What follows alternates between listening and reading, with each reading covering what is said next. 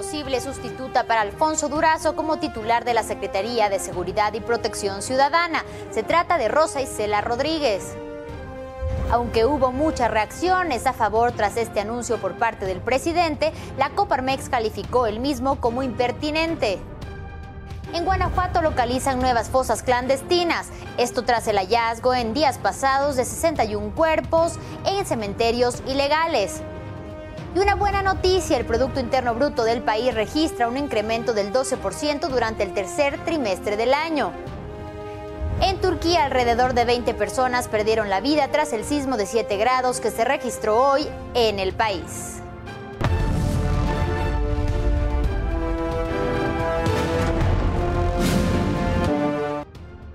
Muy buenas noches, yo soy Elena Lozano y a nombre de mi compañero Javier Risco les doy la bienvenida a La Notadura, espacio en el que platicaremos de las noticias más importantes y relevantes generadas hoy en México y el mundo. Iniciamos. El presidente Andrés Manuel López Obrador propuso a Rosa Isela Rodríguez para encabezar la Secretaría de Seguridad y Protección Ciudadana. Esto luego de formalizarse la salida de Alfonso Durazo de dicha dependencia, y así se anunció. Y tengo que eh, elegir al nuevo secretario de ser una mujer. Seguridad Pública. Y de una vez, porque ni ella lo sabe, va a ser una mujer. Gracias. Va a ser, si lo acepta, porque incluso está en recuperación, porque fue afectada por COVID va a ser Rosa Isela Rodríguez, la próxima secretaria de Seguridad Pública y Protección Ciudadana. Todavía no sabemos si vaya a aceptar. ¿Se lo entregó usted? Eh, se está enterando. Van a haber otras, pero este eh, aprovecho ya para que se sepa. Este, está en recuperación, está bien. Este, Rosa Isela, tengo informes el mandatario destacó que ella fue quien lo ayudó a realizar el diagnóstico que posteriormente se traduciría en la decisión de traspasar el control de las aduanas a la Secretaría de Marina. Rosa nos ayudó en un tiempo a eh, levantar un diagnóstico de cómo estaba la situación. Ese diagnóstico me sirvió para tomar decisiones para mandar la iniciativa de reforma y entregar el manejo de los puertos a la Secretaría de Marina porque es un asunto grave como el de las aduanas, como el de migración y como otros. Y ahora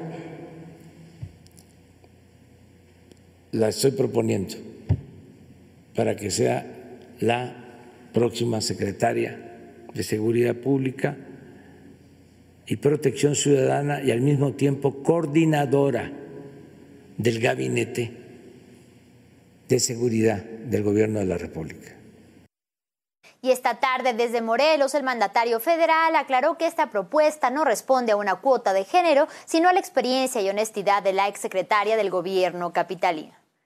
Pero ¿quién es Rosa Isela Rodríguez? Pues actualmente es la coordinadora general de Puertos y Marina Mercante de la Secretaría de Comunicaciones y Transportes, puesto para el que recién fue nombrada luego de haber llegado junto con Claudia Sheinbaum a la Secretaría de Gobierno de la Ciudad de México. Además fue directora general de Concertación Política y Atención Social y Ciudadana en la Secretaría de Gobierno del 2000 al 2006, esto es en el gobierno de López Obrador en la capital, mientras que de 2006 al 2009 fue la coordinadora general del Gabinete de Gobierno y Seguridad Pública de la Jefatura de Gobierno con Marcelo Ebrard. Y precisamente Claudia Sheinbaum, jefa de gobierno de la Ciudad de México, celebró por la mañana la propuesta de que Rosa Isela Rodríguez ocupe la Secretaría de Seguridad, ya que dijo es una mujer honesta y trabajadora. Sabemos que va a ser un gran papel. Es una mujer honesta, íntegra y con mucha experiencia y periodista además, así que muy buena. Así que muchas felicidades a Rosa Isela, desde aquí le enviamos una felicitación y un saludo.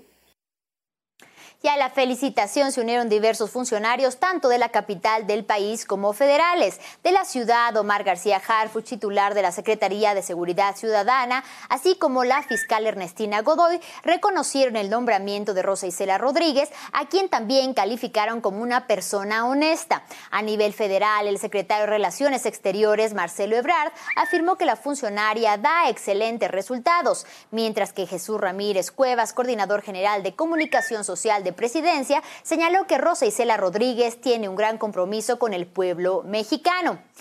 Además, el morenista Mario Delgado destacó que Rosa Isela, su lealtad al presidente López Obrador es grande. Sin embargo, la Confederación Patronal de la República Mexicana, la Coparmex, señaló en un comunicado que la posible designación de Rosa Isela sería una decisión incomprensible e impertinente debido a que la funcionaria no tiene el perfil requerido para la responsabilidad que enfrenta. En el texto, el presidente de la Coparmex, Gustavo de Hoyos, considera que es de vital importancia que la funcionaria se rodee de personas que tengan experiencia en el campo. Y ahora para hablar al respecto, saludo con mucho gusto a Javier Oliva Posada, quien es profesor investigador de la UNAM, así como especialista en seguridad nacional y en Fuerzas Armadas. Muy buena noche, profesor y doctor. ¿Qué tal, Elena? Buenas noches. Saludos a nuestro teleauditorio del financiero Bloomberg y de la Nota Dura. Bienvenido, gracias por la comunicación. Primero preguntarle, ¿considera idóneo o apto el perfil realmente de Rosicela Rodríguez para ocupar un cargo que supone tan enorme responsabilidad en un país como México que está azotado por la inseguridad y la violencia? Hay, hay distintas áreas en el gobierno de la República en donde el perfil eh, del funcionario, o en este caso la funcionaria, debe ir acompañado de experiencia para el desempeño del mismo. No es que otras secretarías, eh, como puede ser Cultura o Turismo o la Secretaría del Trabajo, no lo ameriten, pero la grave situación por la que atravesamos desde hace ya varias décadas en materia de inseguridad, eh, habrían hecho necesario otro, otro perfil, más allá de su probada capacidad en la administración eh, pública, de la posible nueva secretaria, porque según esto, el presidente esta mañana eh, va a dar la confirmación de la designación.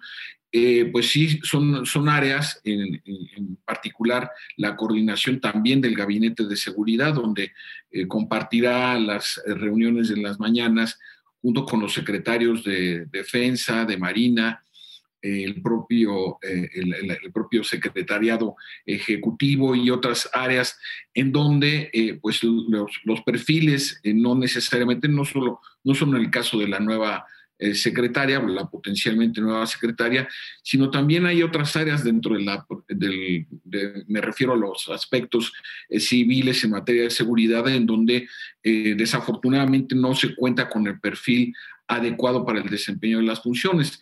Y esto no es nuevo en este sexenio, eh, también en anteriores administraciones, tanto en la de eh, Enrique Peña como en el de Felipe Calderón y Vicente Fox, eh, fueron sexenios que en las áreas de seguridad se caracterizaron porque la mayor parte de sus integrantes carecían de experiencia y de perfil para desempeñar los cargos. Entonces, digamos que se atiende a una propensión eh, que ya venimos eh, eh, acusando desde hace varias administraciones, por un lado, y por el otro también es importante señalar que de alguna forma se restablece cierto, cierto equilibrio en, la clase política que hoy gobierna al país, por, porque pues por un lado un integrante cercano del grupo de Marcelo Ebrard, me refiero al diputado que ganó la, la encuesta interna, el diputado Moreno, y por el otro lado tenemos a una integrante cercana del equipo de Claudia Sheinbaum, ahora como secretaria eh, de seguridad. Entonces me parece que en eso, eh, en eso, en ese sentido, Mario Delgado, por un lado, pertenece a un grupo, eh, Rosa Isela, la secretaria, la nueva secretaria, pertenece a otro, y entonces me parece que el presidente está atendiendo a esta necesidad de equilibrar eh, eh, los, los, grupos hacia el interior de su gabinete. Solo que a mí me parece que el, tema de la inseguridad pública pues eh, debiera o hubiera exigido otro tipo de perfil para desempeñar tan importante cargo, en virtud de que el anterior secretario, atendiendo a su agenda política personal, decidió dejar la secretaría para marcharse y buscar la candidatura al gobierno de Sonora por, por el partido Moreno. Por Morena. Javier, y siendo así, ¿qué cualidades entonces necesita tener la o el próximo secretario, secretaria de Seguridad y Protección Ciudadana? Pues indudablemente contar con la experiencia y la formación en esa área tan, tan sensible.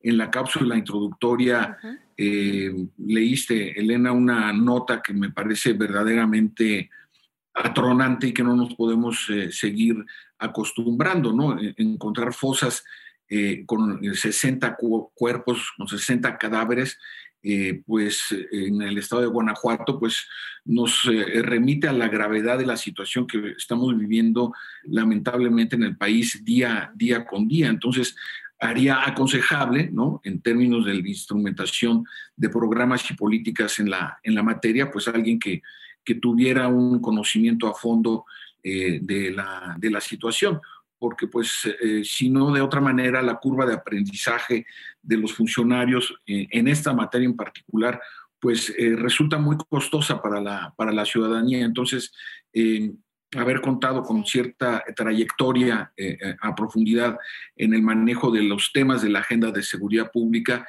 era lo, lo aconsejable para desempeñar el muy importante cargo de secretaria o secretario en materia de seguridad pública. Y por otra parte, ¿a qué retos enfrentaría quien asume el cargo en un momento en el que delitos como por ejemplo los feminicidios, los homicidios dolosos, los secuestros y las ejecuciones extrajudiciales, sobre todo hablando del tema de las fosas, están al alza? ¿Cuáles son los retos principales? Quizá tres que nos pudieras eh, enumerar, Javier. Bueno, a mí me parece que el, eh, primer eh, reto y más importante sería procurar hacer una revisión eh, o convocar a, un, ejercicio junto con el Poder Judicial a una revisión del sistema penal acusatorio, que como sabemos eh, data del año de 2007 y que fue producto del convenio conocido como Iniciativa Mérida con el gobierno de los Estados Unidos. Y me parece que hay que eh, fortalecerlo, volverlo más eficiente y reducir las tasas de impunidad que distintos estudios apuntan que tenemos un 98% de delitos que no son castigados, que no reciben ninguna sanción el, delincuente. Este me parece que es el principal, el, principal reto.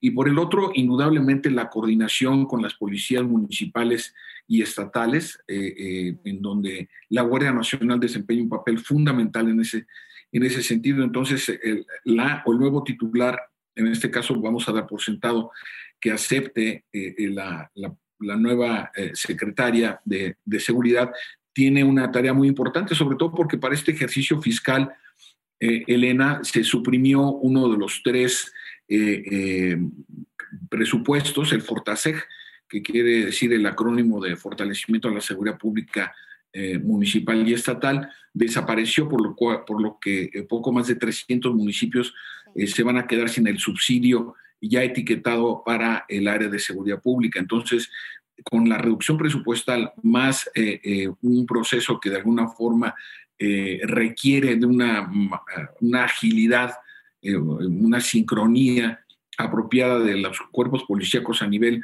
municipal, estatal y federal, me parece que es uno de los retos también que más exigen dedicación y atención eh, dada la situación que se vive en varios estados de la República. De, la República. Y finalmente, rápidamente, por cuestiones de tiempo, Javier, preguntarte, ¿quién sabemos que, por ejemplo, no renunció a su cargo para poder contender por una gubernatura? En este caso, Querétaro fue Santiago Nieto, el titular de la UIF, de la Unidad de Inteligencia Financiera. En ese sentido, ¿en qué radica la importancia de un compromiso real eh, de quien asuma la próxima Secretaría de Seguridad para que realmente se quede hasta finalizar por lo menos el sexenio y poder decir que se han logrado cambios sustantivos en materia de seguridad para los mexicanos. Sí, como lo, apuntaba, me parece que eh, la responsabilidad al frente de la Secretaría de Seguridad eh, indudablemente exige dejar a un lado las expectativas o trayectorias personales de quien, desempeñe ese cargo, dada la situación eh, crítica, insisto, que, se observa. Entonces, eh, me parece que en este caso la decisión del titular de la unidad de inteligencia financiera, que me parece es algo positivo porque le da continuidad a su trabajo, ¿no? al frente de esta importante institución. Que a cabo en contra de los cárteles. Ajá. Así es. Y entonces a mí me parece que en el caso también de la titularidad de la Secretaría de Seguridad y Protección Ciudadana, pues debe regirse con un criterio similar de permanencia en los próximos cuatro años, al menos, que le restan al, al sexenio del presidente López Obrador. Bien, Javier Oliva, muchísimas gracias nuevamente por la comunicación. Estamos al pendiente mañana de este anuncio tan importante para ver si es o no Rosa Isela si acepta este gran nombramiento para la Secretaría de Seguridad y Protección Ciudadana en el, en el país. Gracias, muy buena noche. Buenas noches, gracias Elena. Y respecto a la renuncia de Alfonso Durazo durante la conferencia matutina, el presidente López Obrador presentó la carta con la que renunció a su cargo. En el texto, aunque reconoce que aún queda mucho por hacer, responsabiliza de los homicidios dolosos a la herencia negra de los exenios de corrupción. Por otro lado, reafirma que solo renuncia al puesto, más no al proyecto político que adoptó desde el 2006. Y Santiago Nieto, titular de la Unidad de Inteligencia Financiera, confirmó que permanecerá en su cargo. A través de su cuenta de Twitter indicó que sería muy honroso competir por la gubernatura de su estado Querétaro, pero que en este momento la prioridad nacional es la lucha contra la corrupción y la delincuencia organizada. La decisión, de acuerdo con Nieto, se tomó después de una reunión con el presidente López Obrador. Es momento de hacer una pausa, pero al regresar encuentran más fosas clandestinas en Guanajuato.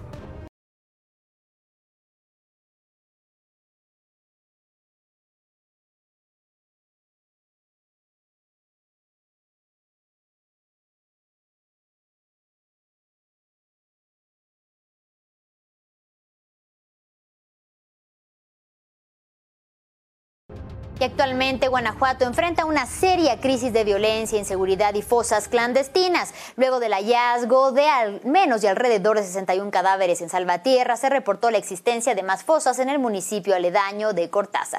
Luciano Vázquez, corresponsal en la entidad, nos tiene toda la información. Muy buena noche, Luciano, cuéntanos.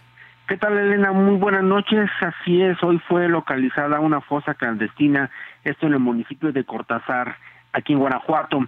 Las autoridades reportaron que hallaron varios cadáveres, aunque hasta este momento la Fiscalía de Guanajuato no ha precisado el número de víctimas que encontraron.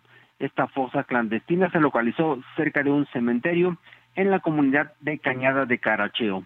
Eh, horas después de este hallazgo, la Fiscalía informó sobre la detención de tres personas, tres hombres integrantes de un grupo criminal que ya son investigados para eh, pues saber si están relacionados con este hallazgo de la fosa clandestina. Elena, apenas hace dos días se reportó precisamente el hallazgo de 61 cadáveres que fueron encontrados en fosas clandestinas en el municipio de Salvatierra, que por cierto colinda con el municipio de Cortázar. La Fiscalía de Guanajuato informó que en ambos casos, es decir, en tanto el caso de Salvatierra como ahora de Cortázar, ya se trabaja por parte de un equipo forense especializado para agilizar los trabajos de identificación de los cuerpos en que fueron encontrados y de esta manera esclarecer los hechos. La Fiscalía también informó que eh, estos trabajos de investigación y excavación continuarán en los siguientes días y ahora se va a ampliar a municipios como Villagrán y Juventino Rosas, pues cabe hay, hay indicios de que pudieran encontrarse más fosas clandestinas en estos municipios. Elena, es el reporte.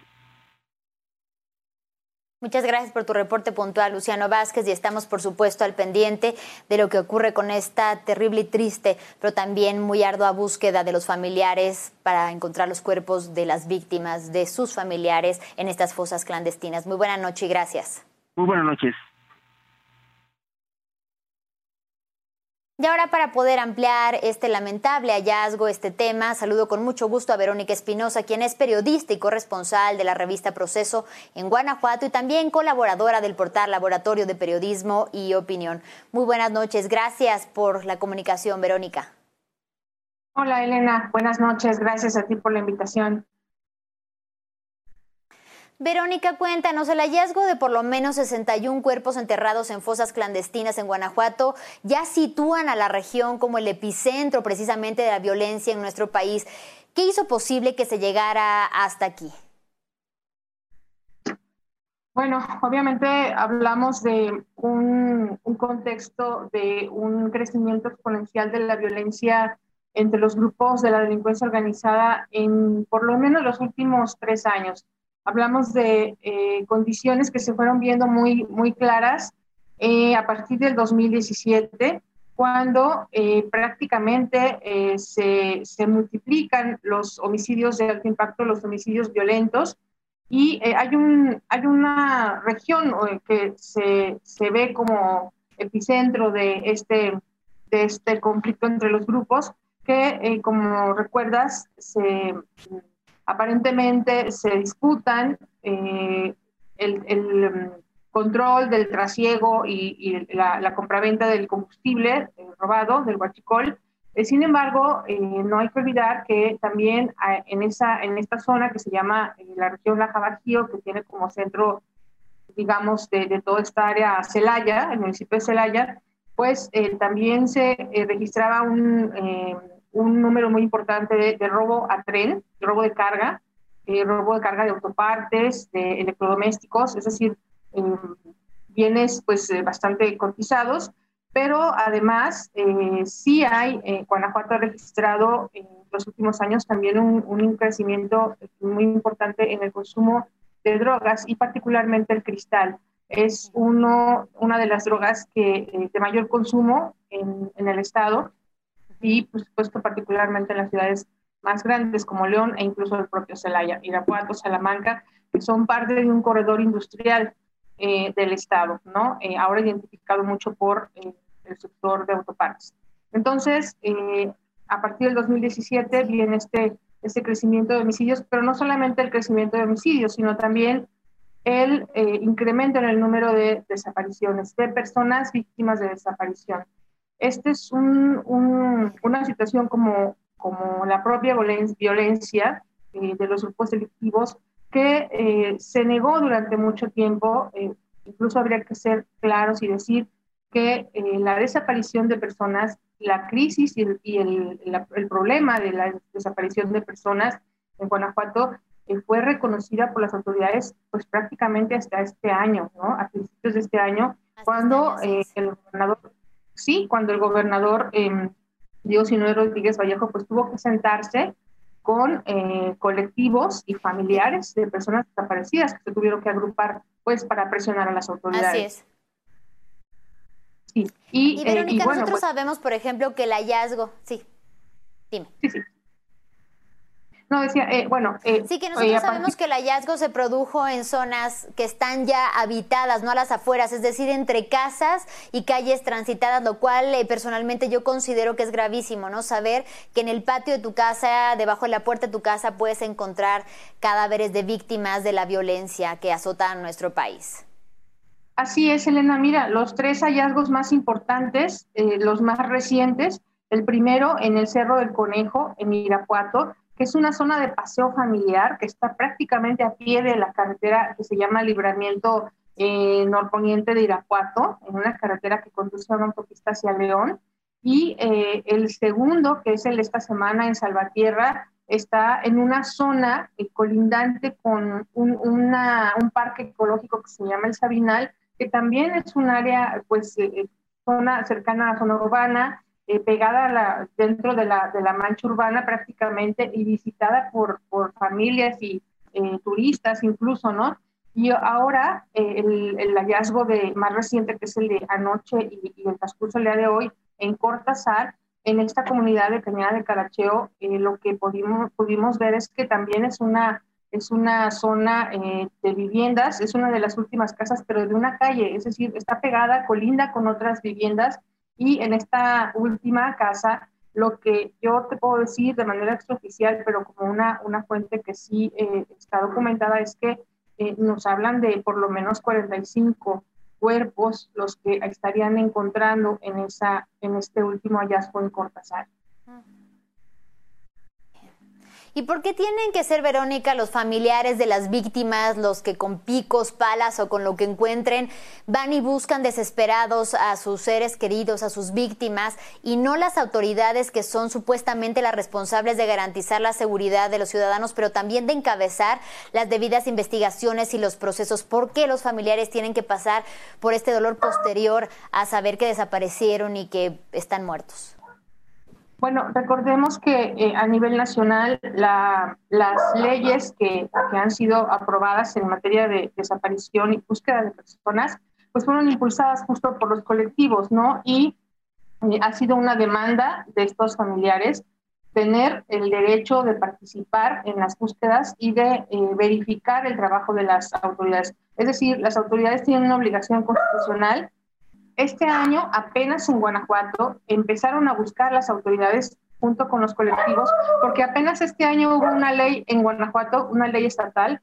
Guanajuato fue uno de los últimos estados que armonizó la ley para tener eh, eh, esa obligación del Estado, de la autoridad estatal, de crear una comisión de búsqueda y de que la Fiscalía trabajara en la búsqueda de personas desaparecidas en, pues en, territorios, ¿no? En, zonas y en puntos como estos. Entonces, eh, realmente para las familias es muy importante por una razón, Elena, porque no confían en la autoridad y porque necesitan ver con sus propios ojos y constatar el trabajo de la autoridad. Esa es la realidad. Bien, y finalmente sabemos que las comisiones de búsqueda no son las que precisamente castigan a los culpables, sino más bien que rescatan a los cuerpos y se los entregan a sus familiares. Ahora que han sido halladas nuevas fosas clandestinas, ¿cómo se procederá? ¿Y cuántas son eh, aproximadamente? sí, ahorita ya, bueno, en la semana fueron dos, ¿no? Esta, esta que se encontró en, eh, en, en, Salvatierra, eh, en esta zona que se llama Barrio San Juan, y la de, la de hoy en ¿Sí? Cortázar. estamos hablando de que va a ser un trabajo de pericial forense pues muy, muy, muy largo, muy numeroso, eh, estamos sumando estos cuerpos de, confirmarse el dato extraoficial que yo tengo de 45 personas, pues estamos hablando de más de 100 personas, más de 100 cuerpos, Elena, que van a tener que ser procesados. A mí me decían algunas de las buscadoras que estuvieron en Salvatierra que eh, no van a poder tener una identificación inmediata de los cuerpos que recuperaron, de los 61 que recuperaron, porque las condiciones de los cuerpos no, no hacen posible una identificación, digamos, de, física, ¿no? De, de, verlos. Así es, entonces van a tener que esperar todo el trabajo eh, de genética forense para poder hacer esa identificación.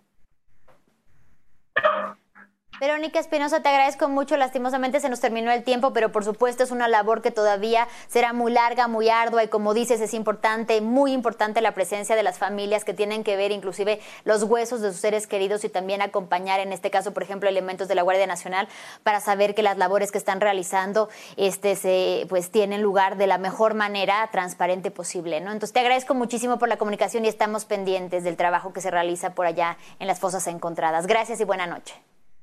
Gracias, Elena. Efectivamente, porque eh, necesitan tener esa seguridad y esa custodia, porque Guanajuato no tiene condiciones de seguridad para que ellos puedan buscar tranquilamente a sus personas desaparecidas. Gravísimo. Gravísimo. Muchísimas gracias. Buenas noches. Y ahora vamos a un corte, pero al regresar México, hoy llega a las 91.289 muertes por COVID-19. No se vayan.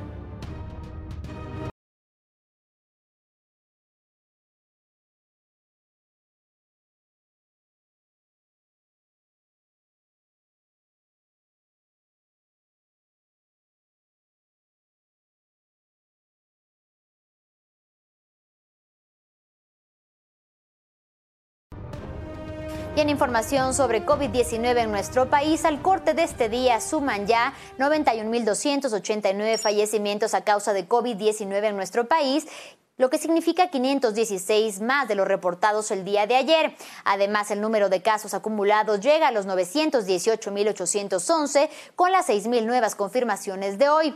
La ocupación hospitalaria se reporta en 33% en camas de atención general y de 27% de camas con ventilador.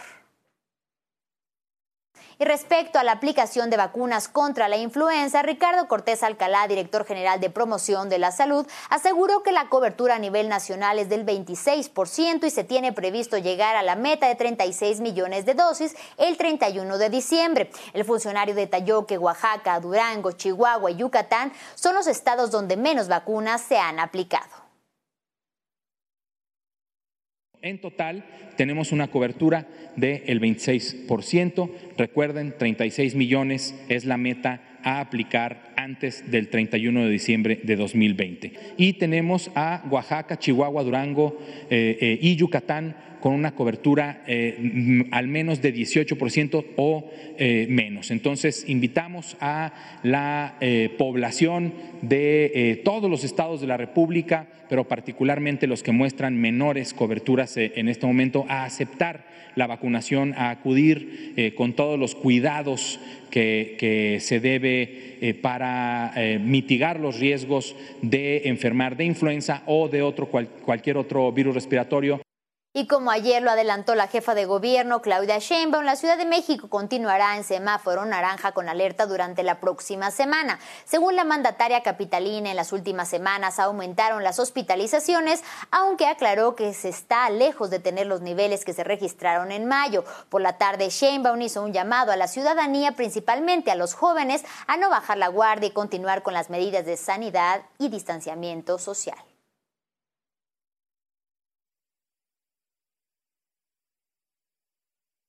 Quiero hacer un llamado hoy especialmente a las y los jóvenes. Sabemos que ha sido un año muy difícil para todos y para todas y que extrañamos las reuniones sociales. Todos hemos sido jóvenes y sabemos lo importante que es compartir, pero no podemos bajar la guardia. Un joven puede no enfermar gravemente, pero ser portador del virus para personas vulnerables con consecuencias lamentables.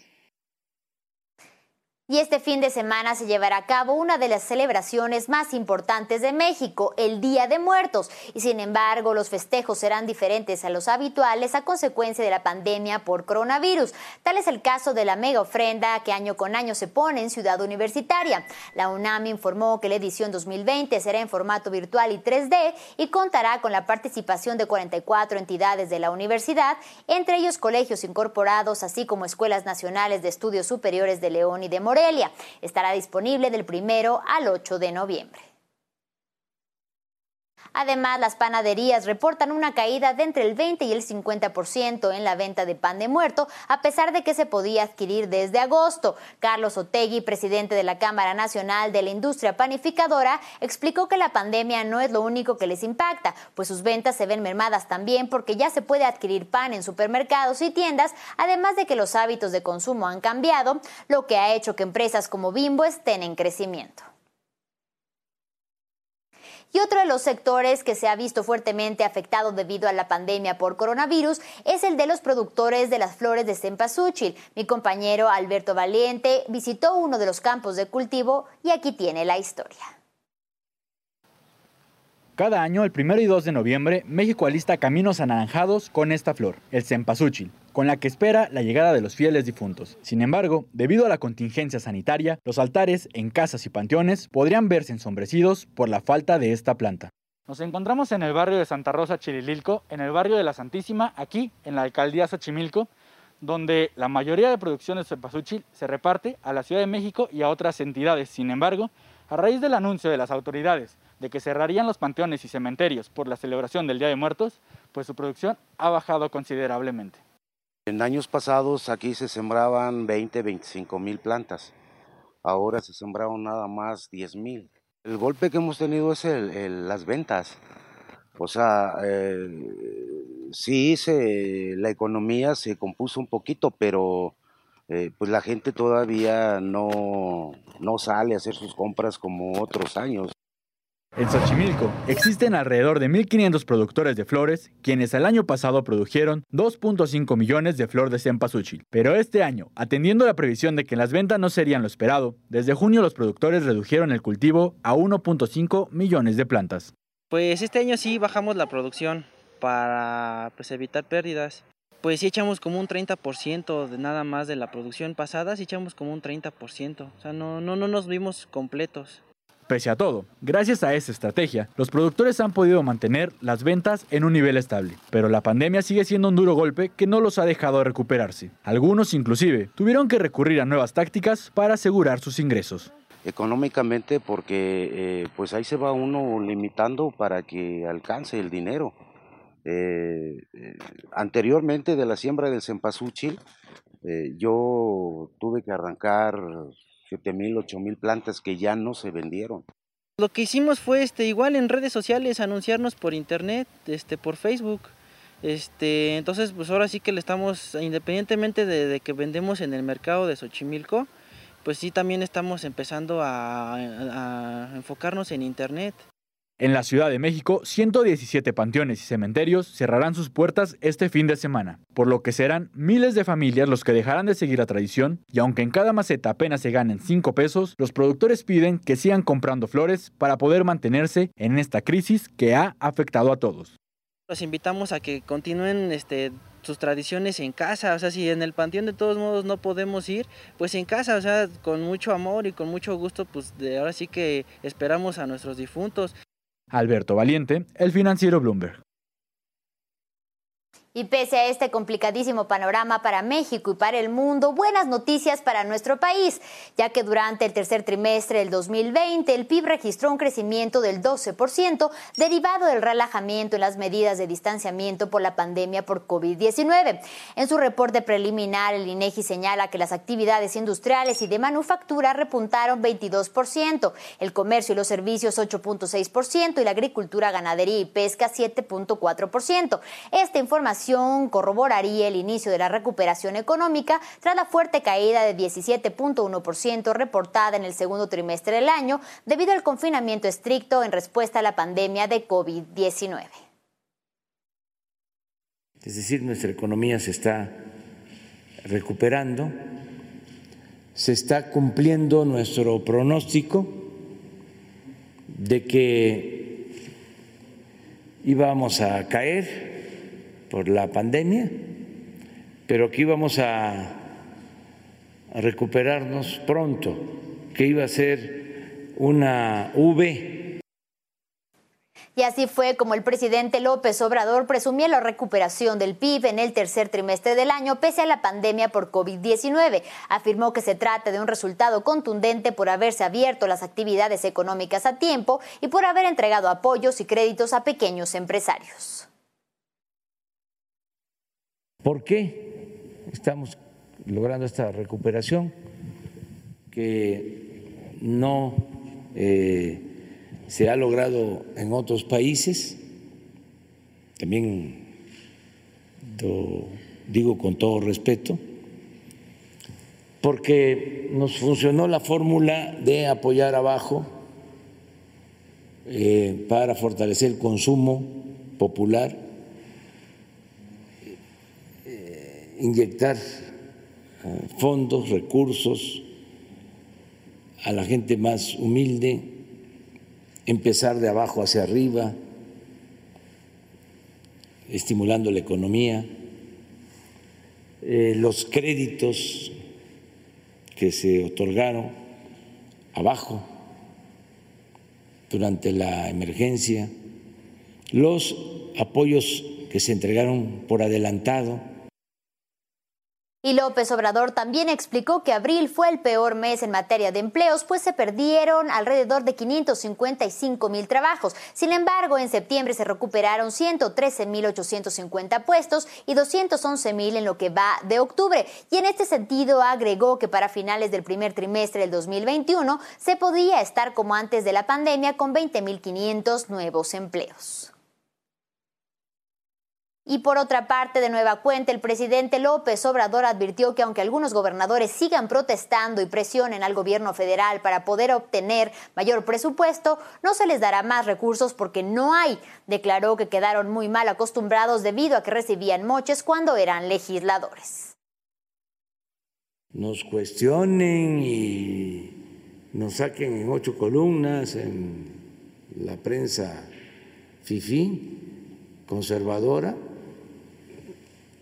ahora sí que, como decía el final, Héctor Suárez, no hay, no hay, no hay, porque también estaban acostumbrados a que presionaban para tener trato especial. Habían partidas de moches, quedaron muy mal acostumbrados algunos. Entregamos a los estados lo que por ley les corresponde. Y ellos tienen que rendir cuentas. Para eso están los congresos locales, para eso está el Poder Judicial en cada uno de los estados.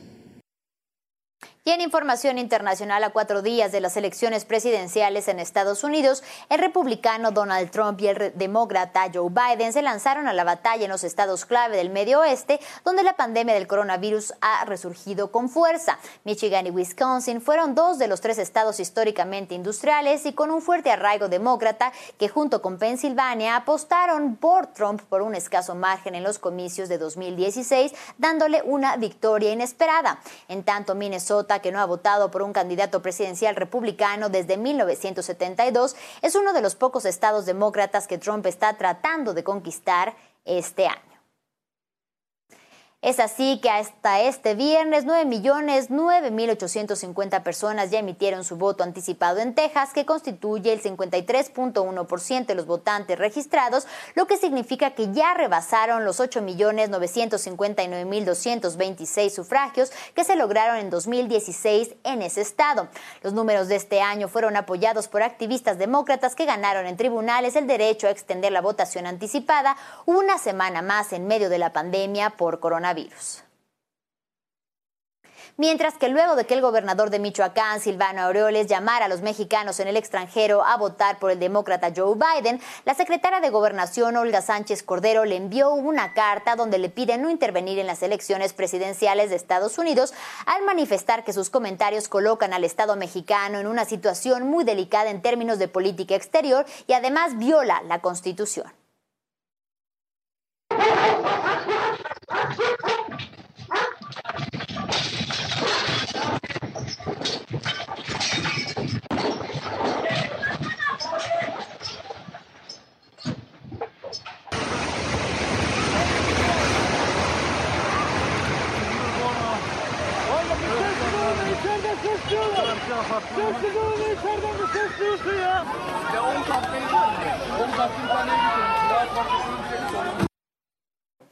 Hasta el momento, alrededor de 24 personas han muerto y al menos 800 resultaron heridas durante el sismo de 7 grados que se registró en la costa turca del mar Egeo. El movimiento provocó que varios edificios se derrumbaran y un pequeño tsunami que inundó las calles de las comunidades costeras. Al respecto, la cónsul de México en Estambul, Isabel Arvide, informó que ningún mexicano resultó afectado durante el terremoto y, sin embargo, dio a conocer precisamente los canales de emergencia para los connacionales que requieran asistencia, principalmente para quienes vivan en Izmir, una de las localidades más dañadas por el movimiento telúrico y los cuales tiene usted en estos momentos en su pantalla. Y este sabemos que fue uno de los terremotos más devastadores en Turquía, un país que se encuentra situado en una de las regiones sísmicas más activas del planeta. Para hablarnos sobre lo sucedido el día de hoy, nos enlazamos con Cuauhtémoc Orube, un mexicano con la nacionalidad de dicho país que radica ahí desde 1999. Muchísimas gracias, Cuauhtémoc, por permitirnos la comunicación hasta Turquía. Pues sí, lamentablemente estamos en, la zona donde más afectó. Por el terremoto? En sí, el terremoto fue aquí en las Islas Griegas, que estamos a, bueno, a unos pasos. Y pues sí, estamos pasando un mal momento. Desafortunadamente, te saben las noticias y sube el número de edificios colapsados, el número de personas muertas, pues bueno, no se puede saber a ciencia cierta hoy día, porque, pues bueno, es muy reciente, es lo mismo que en todos los países donde ha acaecido un sismo como este, los datos no son muy ciertos, pero bueno, la gente está tratando de ayudar, está tratando de hacer mucho, muchos que nos dedicamos a esto del rescate, porque bueno, yo rápidamente la primera vez que vine aquí a Turquía fue con la Brigada de Rescate de los Topos México y nos encontramos con una situación igual de que la gente turca no está preparada, el gobierno turco no está preparado, igual que México, con una alerta sísmica, no existen los protocolos de protección civil. Sí hay algunos grupos de rescate que conocimos hace muchos años y que hemos seguido frecuentando, pero esto fue no en el centro de Turquía, esto fue en, la orilla de, de, Turquía. Y pues bueno, no estamos tan, tan profesionalizados aquí para y como bien nos dices, a diferencia de nuestro país en Turquía, no se cuenta con un alertamiento sísmico en la zona. Es decir, lo único que les queda a ustedes por hacer a los habitantes es reaccionar hasta después de que ocurra el desastre. Sí, lamentablemente llega muy feo ya cuando está moviéndose es cuando te, te, das cuenta de que está el temblor y que bueno, empieza el pánico, y empiezan las situaciones estas de caos. Y en la cuestión de los protocolos de, de ayuda o de respuesta inmediata, bueno, sí, todo lo que es el, las, los bomberos, ambulancias y todo, pues están ahí ayudando. Se han movilizado de Estambul, de Ankara y de algunos otros lugares un grupo muy fuerte que hay aquí en Turquía que se llama AKUT, que sería lo similar a, un grupo de ayuda voluntaria en México, y ya están por acá, por la zona. La gente, al igual que en México con el último sismo, están intentando ayudar. Yo en, en propio tengo ganas ya de irme a ayudar, pero ahora por el momento con esto del COVID estoy un poco, poco mucho asustado porque, bueno, ir a ayudar a otros, pero regresar a casa y quizás afectar a mi casa me causa un problema bastante, bastante fuerte. Cuauhtémoc, ya nos compartías al inicio de nuestra plática, tú formas parte del grupo de rescate de los topos, que recordemos le devolvió la esperanza al pueblo mexicano tras el terremoto del 85. Y desafortunadamente hoy, pese a tu experiencia, no has podido salir a ayudar a mover escombros en la búsqueda de las personas que quedaron atrapadas tras este terrible terremoto por la pandemia del coronavirus. ¿Qué piensas hacer? Yo mañana, mañana tengo planeado ir ya que ha pasado este caos del primer momento que en todos los países, así es el más profesionalizado, la gente no obedece y no hay un, todavía un protocolo establecido de cómo se va a hacer la incidencia del, del problema, lo que se llama el comando de incidencia. Yo pienso que mañana, durante el día, estaré por allá, si puedo ayudar en algo, un poco la experiencia adquirida y pues bueno, me he contactado con Roberto Hernández en México y con Horacio Sánchez en Cancún, con Jorge Gutiérrez, todos miembros de la Brigada de Topos y profesionales de México, y me han dicho, ¿quieres que vayamos? Les he dicho, esperen a mañana que veamos cómo está esto. Ahora no sé bien, no les puedo decir a voz propia porque no estoy ahí. Las noticias estoy a cada minuto, pueden ver, están actualizándose cada dos segundos.